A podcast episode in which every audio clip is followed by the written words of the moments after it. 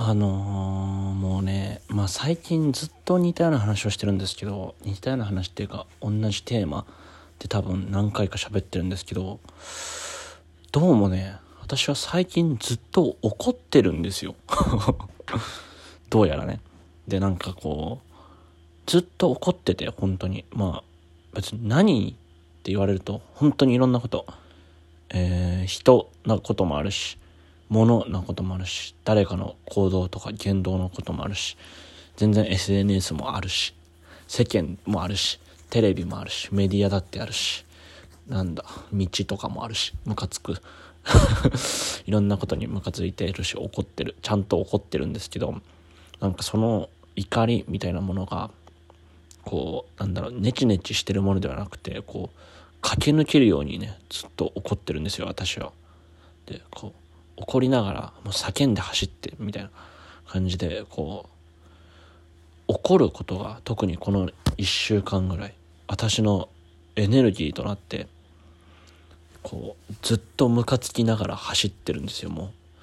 1週間って言ったけどまあ今月かなもうなんなら5月入ってからずっとですね。ずっとね怒りながら走ってるっていう感覚なんですよ。マジで。なんかね何て言うんだろうな。怒ることそのそれこそ前なんかその怒ってる人に憧れてるみたいな話をしたと思うんですけどちょっとねそれに近いのかもしれないと思ってその怒ることがエネルギーになって物にとかを作ったりとかいろんなことをやる活力になってこれかともちょっと思いながらまあ日々走ってて。でまあだからねそう怒ることがテーマなんか最近その怒っちゃうんですよねとかいろいろ言ってたけど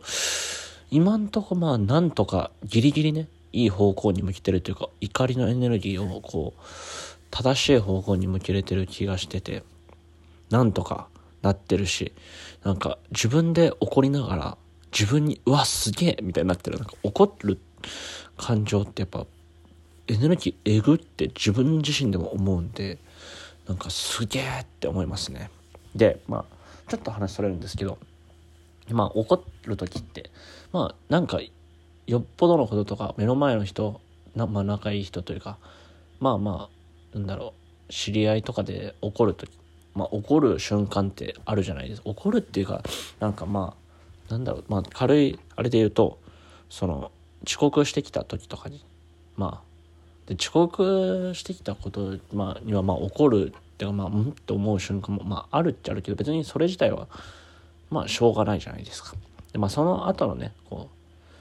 対応がちょっと良くなかったりとかなんかあのー、なんだろう別にな謝られなかったから怒らんってわけじゃないけどまあなんか遅刻が何回も重なっちゃっててであの全部同じ理由でそのしかも全部直前にこう一本連絡くれればよかったんじゃないみたいなことだったりするわけですよ。でそういう時になんかこう怒ってることを伝えるじゃないですかまあさすがにと思って。でそういう時にこの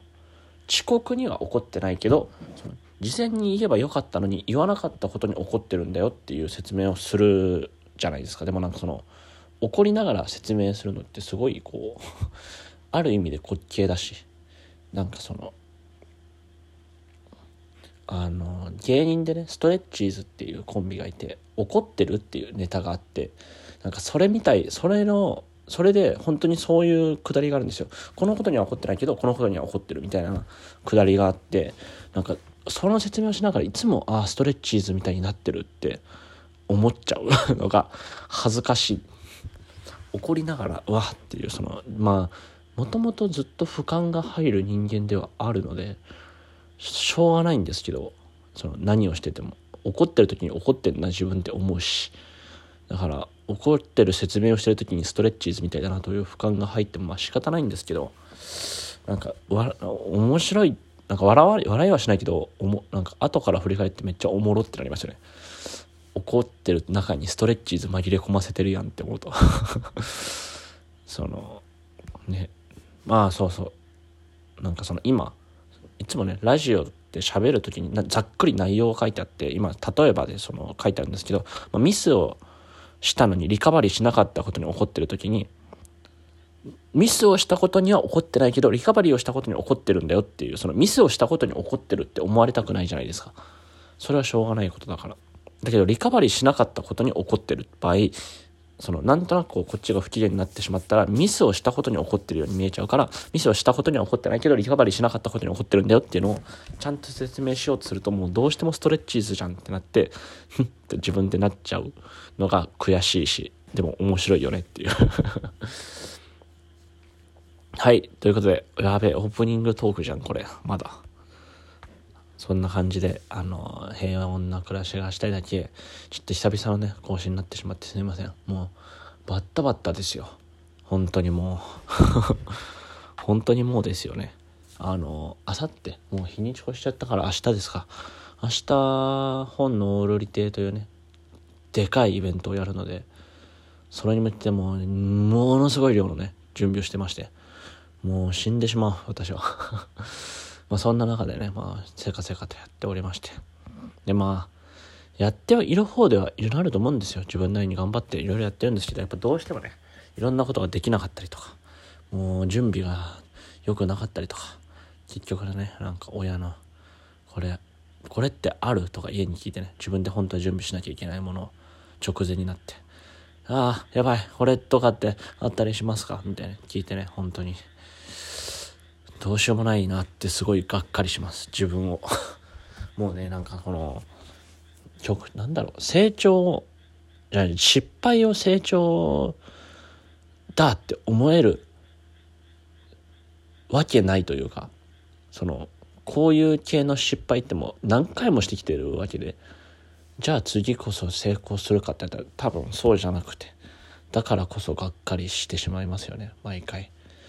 ああまあって言いながらその明日っていうかまあ今日ですか。あの日付回って今1時なんですけど今日どうしても夜見たいテレビがありまして、まあ、お笑いの「ザ・セカンドっていう、まあ、15年目以上のコンビが見てコンビトリオそれ以上、まあ、あのユニットが出れるあの漫才の大会があって今日。どうしても見たいじゃないですか。だからそれまでに全部終わらせようって気持ちで今日ドワーってやってていろんなこと。をあのなんとか終わりそうって感じですね。まあ明日も結局終わってからいろいろやんなきゃいけないんだけどテレビが。なんとかなってますって感じで。まあね本当に自分が一人ででき生きていけないんだなってのをこういう時に実感しますよね。なんかそうそれもねめっちゃ思うんだよね最近。一人で生きていかなきゃいけないってすごい思う最近。けどそれにそう思えば思うほど自分が一人で何もできないさにがっかりするし悲しくなりますねまあうんねこういう時に「えでもこういう明日なんか大きいイベントとかやるんでしょ?」って言っていただけるんですけどやっぱそれとこれとは別でイベントはねやっぱ実家にいても実家にいればできるし実家にいるからできるってるみたいな部分もあるしあのなんだろう実家にいてもできるっていう言い方が正しいのかな？伝わってる？にはなんかダブルミーニングみたいになっちゃいそうだけどあの一人暮らしって一人実家にいたらできないじゃないですか。当たり前なんですけど。でもイベントは一人暮らししてなくて実家にいてもできるじゃないですか。っていう感覚なんですよ。だからその別なんですよねどうしても。ってなるとやっぱそのどうしてもね、一人暮らしとか、まあそれ以外のこともですけど、周りがね、普通にできてることを私はできないんだと思ってしまう瞬間がいっぱいありますねっていう話をしたかった、私は。ああ、暗くなってしまったけど、まあそんな感じです、最近は。まあでもね、あのー、イベントいい感じだし、あの、なんか暗い話をしましたけど、基本的にはね、こう、ずっと怒ってね、エネルギーに変わってるのでなんとかなってますよ、私は。まあしなんか去年とかもうでかいイベントをやったじゃないですか。あの気になる方はフリラジオ去年のね7月とか8月ぐらいのラジオ聞いてもらえればわかるんですけど。まああのそういうのがそういうのと比べるとだいぶね元気なんですよ今。めちゃくちゃ。やっぱ準備をできてるし。まあなんかやっぱ容量もつかめてきたのかな多少はっていう。まあそれ、そうは言ってもそれなりにはやっぱね、直前はピリピリしますよ。けど、前よりは全然やっぱ、いいなっていう感覚があって、それがすごく嬉しいですね。はい。ということで、まあ、そんな感じにしましょうか、今日は。はい。では、えー、平穏な暮らしがしたいだけ、ありがとうございました。